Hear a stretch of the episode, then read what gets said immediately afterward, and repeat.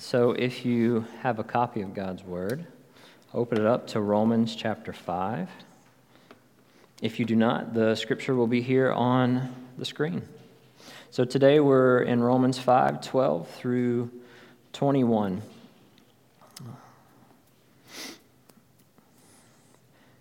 Therefore, just as sin came into the world through one man, and death through sin, and so death spread to all men because all sinned. For sin indeed was in the world before the law was given, but sin is not counted where there is no law. Yet death reigned from Adam to Moses, even over those whose sinning was not like the transgression of Adam, who was a type of the one who was to come. But the free gift is not like the trespass. For if many died through one man's trespass, much more have the grace of God and the free gift by the grace of that one man, Jesus Christ, abounded for many. And the free gift is not like the result of that one man's sin. For the judgment following one trespass brought condemnation, but the free gift following many trespasses brought justification. For if because of one man's trespass, death reigned through that one man, much more will those who receive the abundance of grace and the free gift of righteousness reign in life through the one man, Jesus Christ.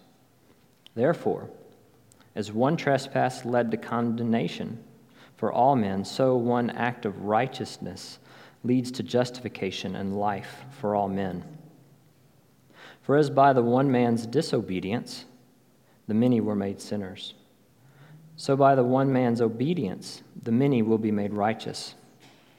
Now the law came to increase the trespass, but where sin increased, grace abounded all the more. So that as sin reigned in death, grace also might reign through righteousness, leading to eternal life through Jesus Christ our Lord. And this is the word of the Lord. All right. Well, you don't have to understand all of this to benefit from today's scripture. This text is, is deep this morning, and so I want us to ultimately walk away with knowing we have hope in Christ's triumph over Adam's sin. And that we can praise God for what he has done through the work of Jesus' obedience.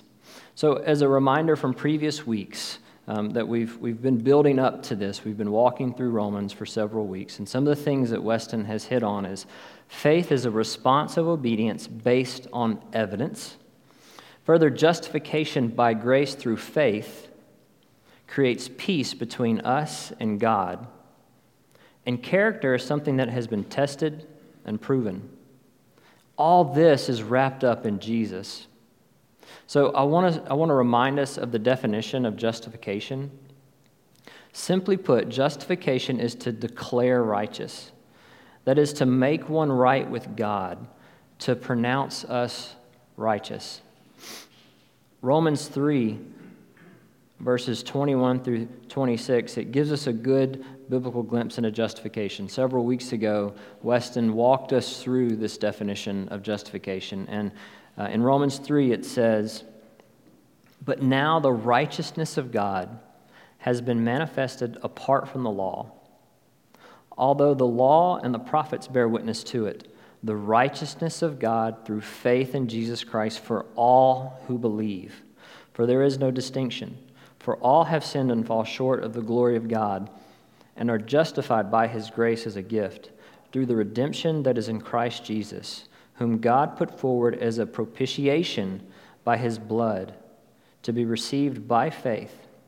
This was to show God's righteousness, because in his divine forbearance he had passed over former sins.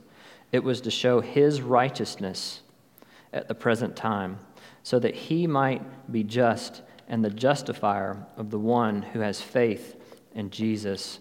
Um, as, as I was studying for this, there was one description of justification that I came across that I really love, and I want to read this to you because it really just sums it up nicely. And it says, Justification is God's declaring those who receive Christ to be righteous.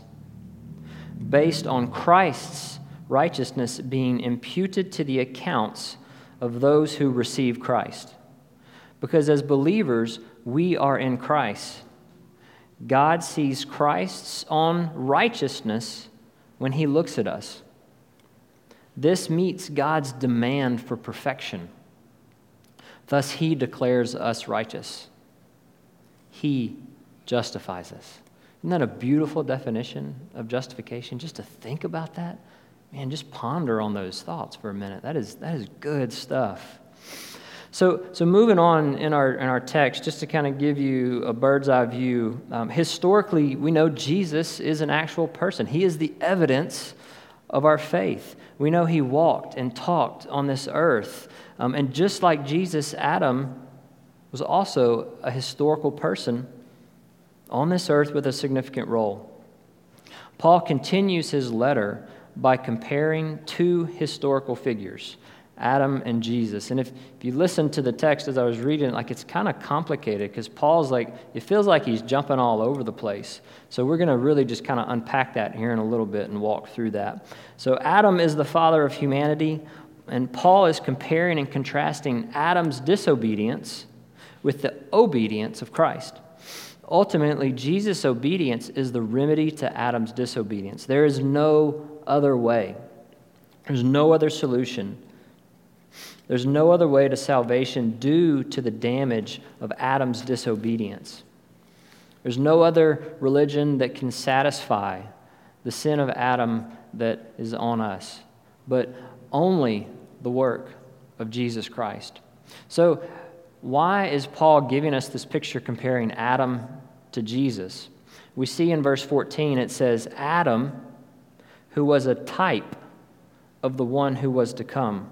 What does this mean, a type of the one who was to come, meaning that is Jesus? In, in this context, think pattern. It's something we can use to compare with.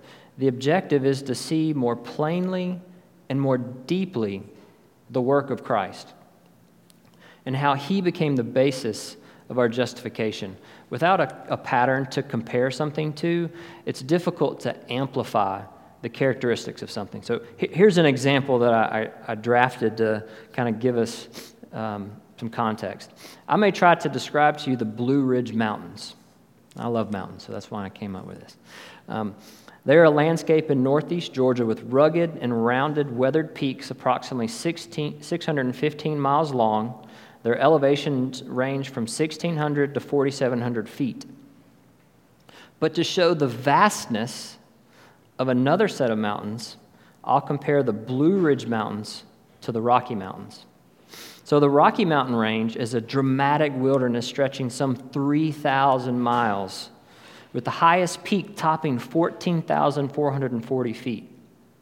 So, when we look at the pattern of the Blue Ridge Mountains and compare that to the Rocky, we're able to see and understand just the dominance the vastness and the greatness of the Rocky Mountains. So we're, we're using Adam as a pattern, as a type of the one to come.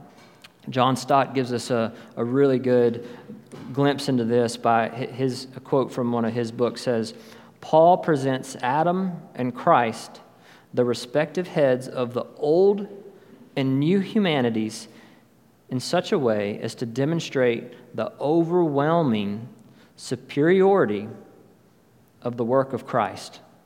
Now, we can also look to Scripture to get a good interpretation of this text, and I think we see that in 1 Corinthians 15, the end of 44, and on into 49. If you have your Bibles, open with me to, to that Scripture. I don't, I'm not going to have that on the screen.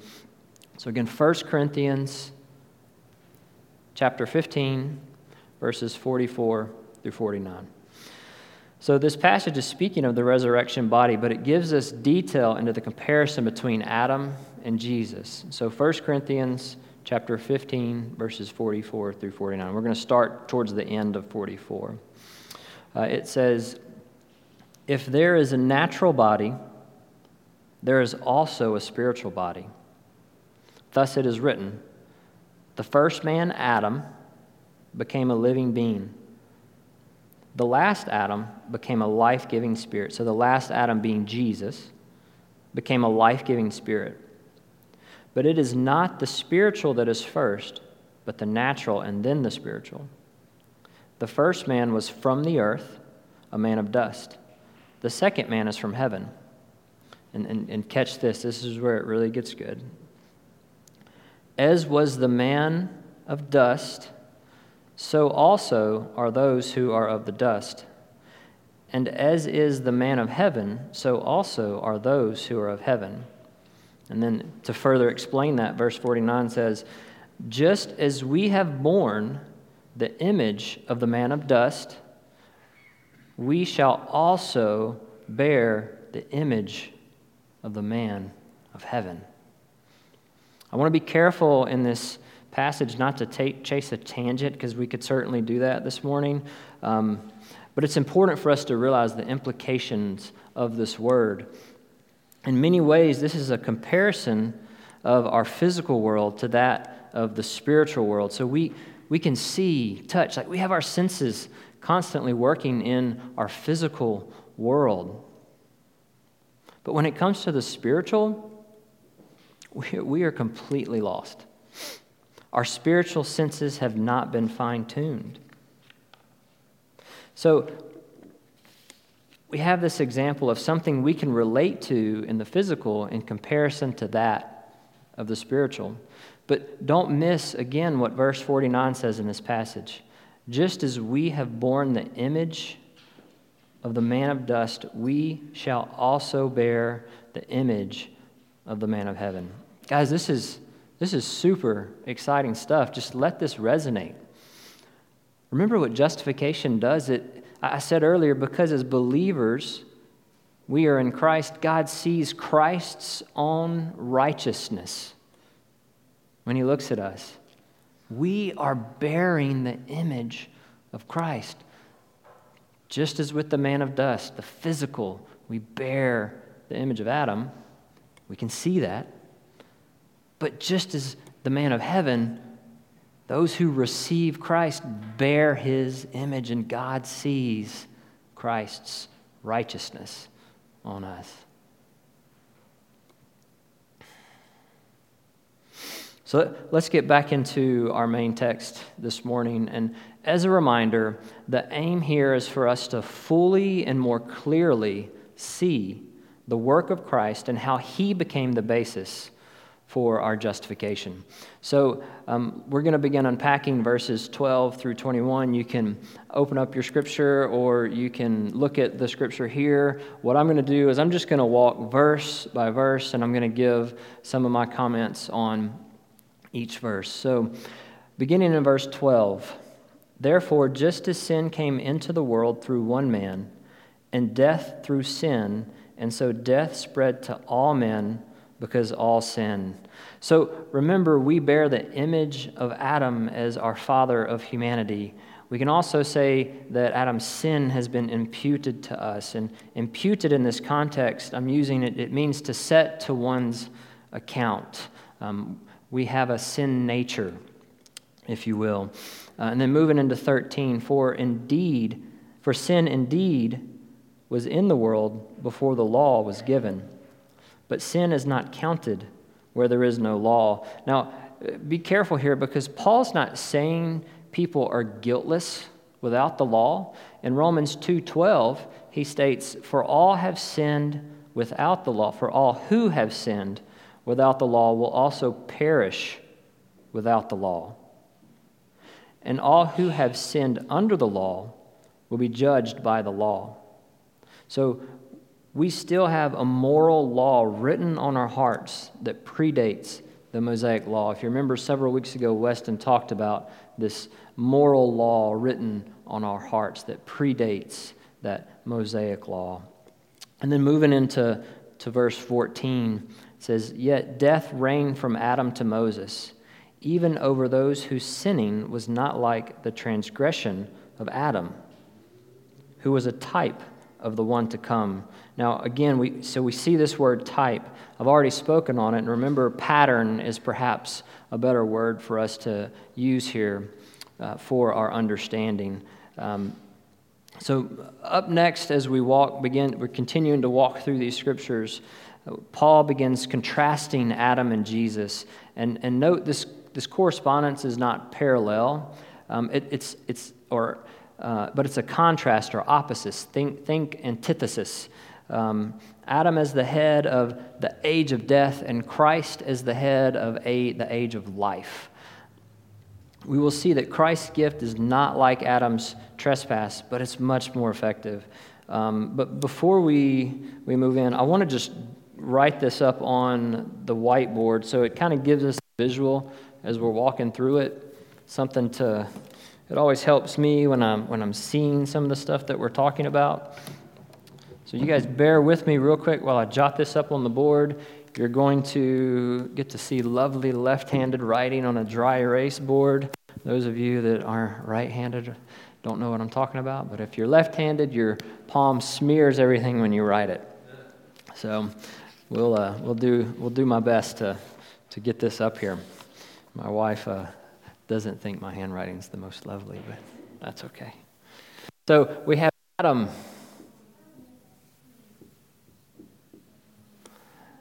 Contrasted with Jesus.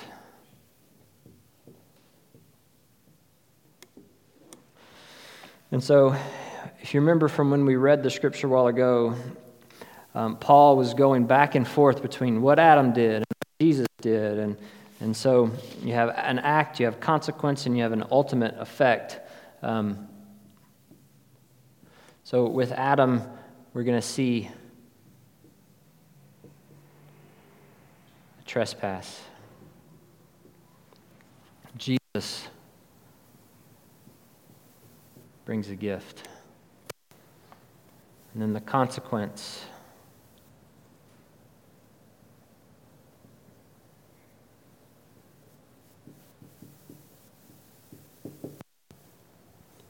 Adam brings condemnation.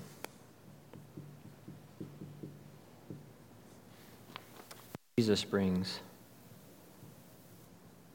justification.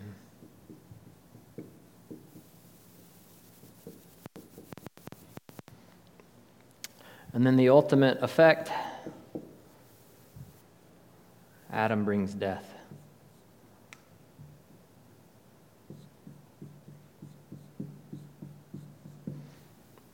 Jesus.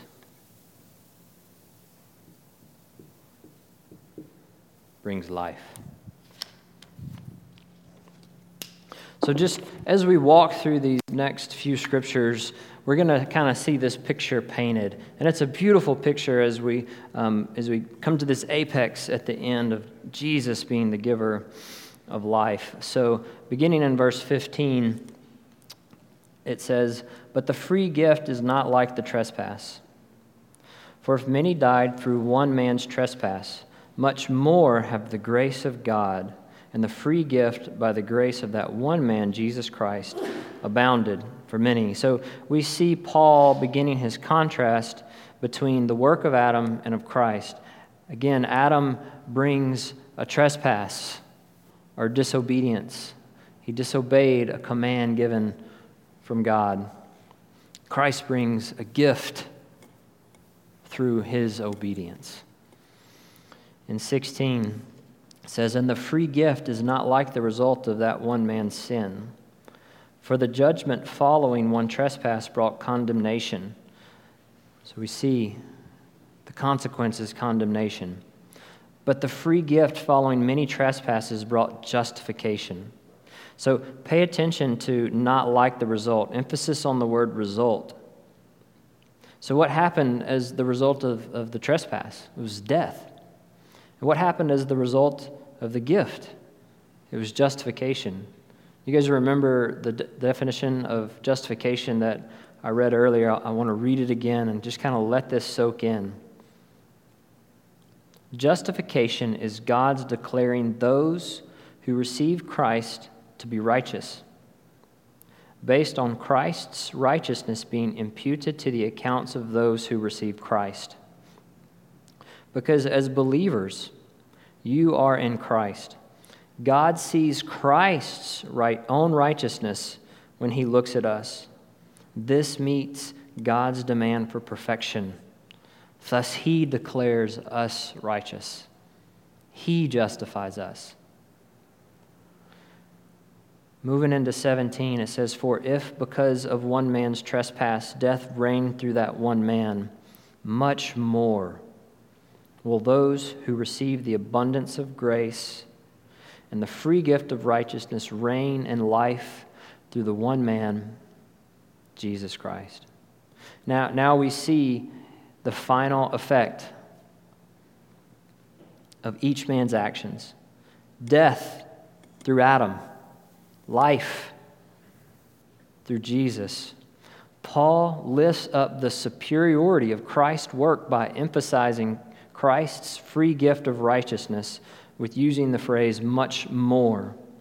In other words, in comparison, the work of Christ is far superior. Through Romans, you'll see Paul using this text where he like builds up this argument where he, he, he apexes and he always uses this much more, even more. So the work of Christ is far superior to that of Adam. Verse 18 Therefore, as one trespass led to condemnation for all men, so one act of righteousness leads to justification for all men. In this passage, we want to be careful not to draw the conclusion of universalism, which, which is that all will be saved when we read for life for all men. Remember, verse 17, it says, um, we just read the, the gift is for those who receive the abundance of grace. Now, what we can say is that God's grace is sufficient. It is sufficient for all. It has the ability to cover all. But what we see unfold in Scripture is, is something that Jesus says himself I am the way, the truth, and the life. No one can come to the Father except through me.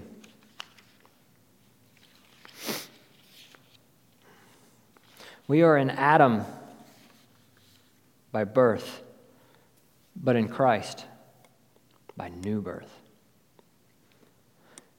Moving into verse 19, it says, For as by the one man's disobedience the many were made sinners, so by the one man's obedience the many will be made righteous. I came across this quote by Dr. Lloyd Jones, and it really gives us good insight here.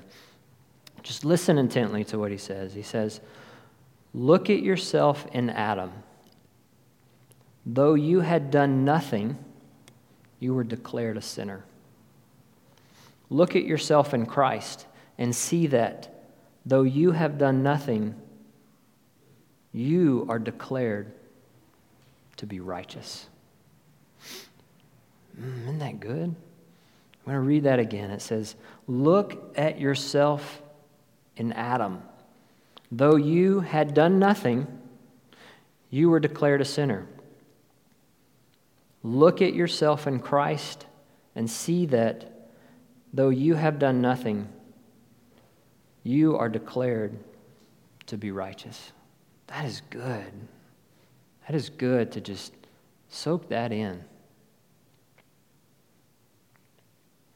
Moving into to verses 20 and 21, it says, Now that sin came in to increase the trespass, where sin increased, grace abounded all the more. So that as sin reigned in death, grace also might reign through righteousness, leading to eternal life through Jesus Christ our Lord. So Paul, Paul begins to, to digress here, but he, he kind of ruffles the Jewish understanding of the law. Remember, he's speaking uh, to many of these are Jews. Um, and, and the Jews felt the law was established due to humans' propensity to sin. There's a, a, a, a proverb in Judaism, and it says, the more Torah, the more life. So, in other words, the more law, the more life. Ultimately, we are seeing here that the law was added so that grace may abound all the more. God's plan is unfolding, and we are getting a clear understanding of the work of the law and the necessity of the work and obedience of Jesus. So, if you remember at the beginning of Romans, Paul starts off talking about the law. it's almost like he chases a tangent, but then he, now he's coming back to the law. And so, just as with the comparison of Adam and Jesus, we see here the comparison between law and grace. We see that grace is far superior to the law. So, I want to conclude this morning by reminding us that we have hope in Christ's triumph over Adam's sin. Christ's work is so much more superior than that of Adam. I, I want to read that, that quote from uh, Dr. Jones one more time and just let that soak in. Again, it was Look at yourself in Adam. Though you have done nothing, you are declared a sinner. Look at yourself in Christ and see that though you have done nothing, you are declared to be righteous. I, th- I, think this is a beautiful summation statement regarding our text this morning. For me, this, the reaction this produces in me is just reverent awe. Like I am in awe of this most holy God. Isn't it amazing what He has done? The work of Jesus? to have His righteousness on us. I have this uncoerced gratitude towards the work of Christ. And I want to share this great news with everyone, and I want to delight in the spread of Christ, to delight in the spread of Christ. I want us to leave this place this morning excited about what God has done, delighting in who He is, in the life that He brings, knowing that we bear His image. When God looks at us, He sees Christ's own righteousness. Rest in knowing grace is far superior than the law. It's far superior than anything that we will ever come in contact with. There is no other way. Hmm. It's good stuff this morning. So let me, I want to take a minute just to pray for us, and then um, John's going to come up and lead us in our, in our next song. Um, I just hope that this morning, this text just really, again, just brings about an awe in your understanding and, and in your view of what God has done. Father, thank you so much for allowing us to come here this morning and just walk through your word and talk about what you've done through Christ. God, thank you so much. Thank you so much for Christ's obedience to death, to death even on a cross.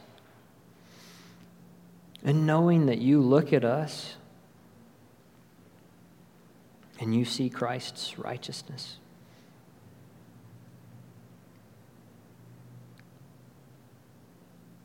God, I, I, daydream about you because of this. It is this very thing that causes me to daydream about you because of your goodness and your greatness. May that same thing be for each of us today, that we would just daydream about how great you are. God, we love you and we thank you for allowing us to come together and share in celebrating you. It's in Christ's name we pray. Amen.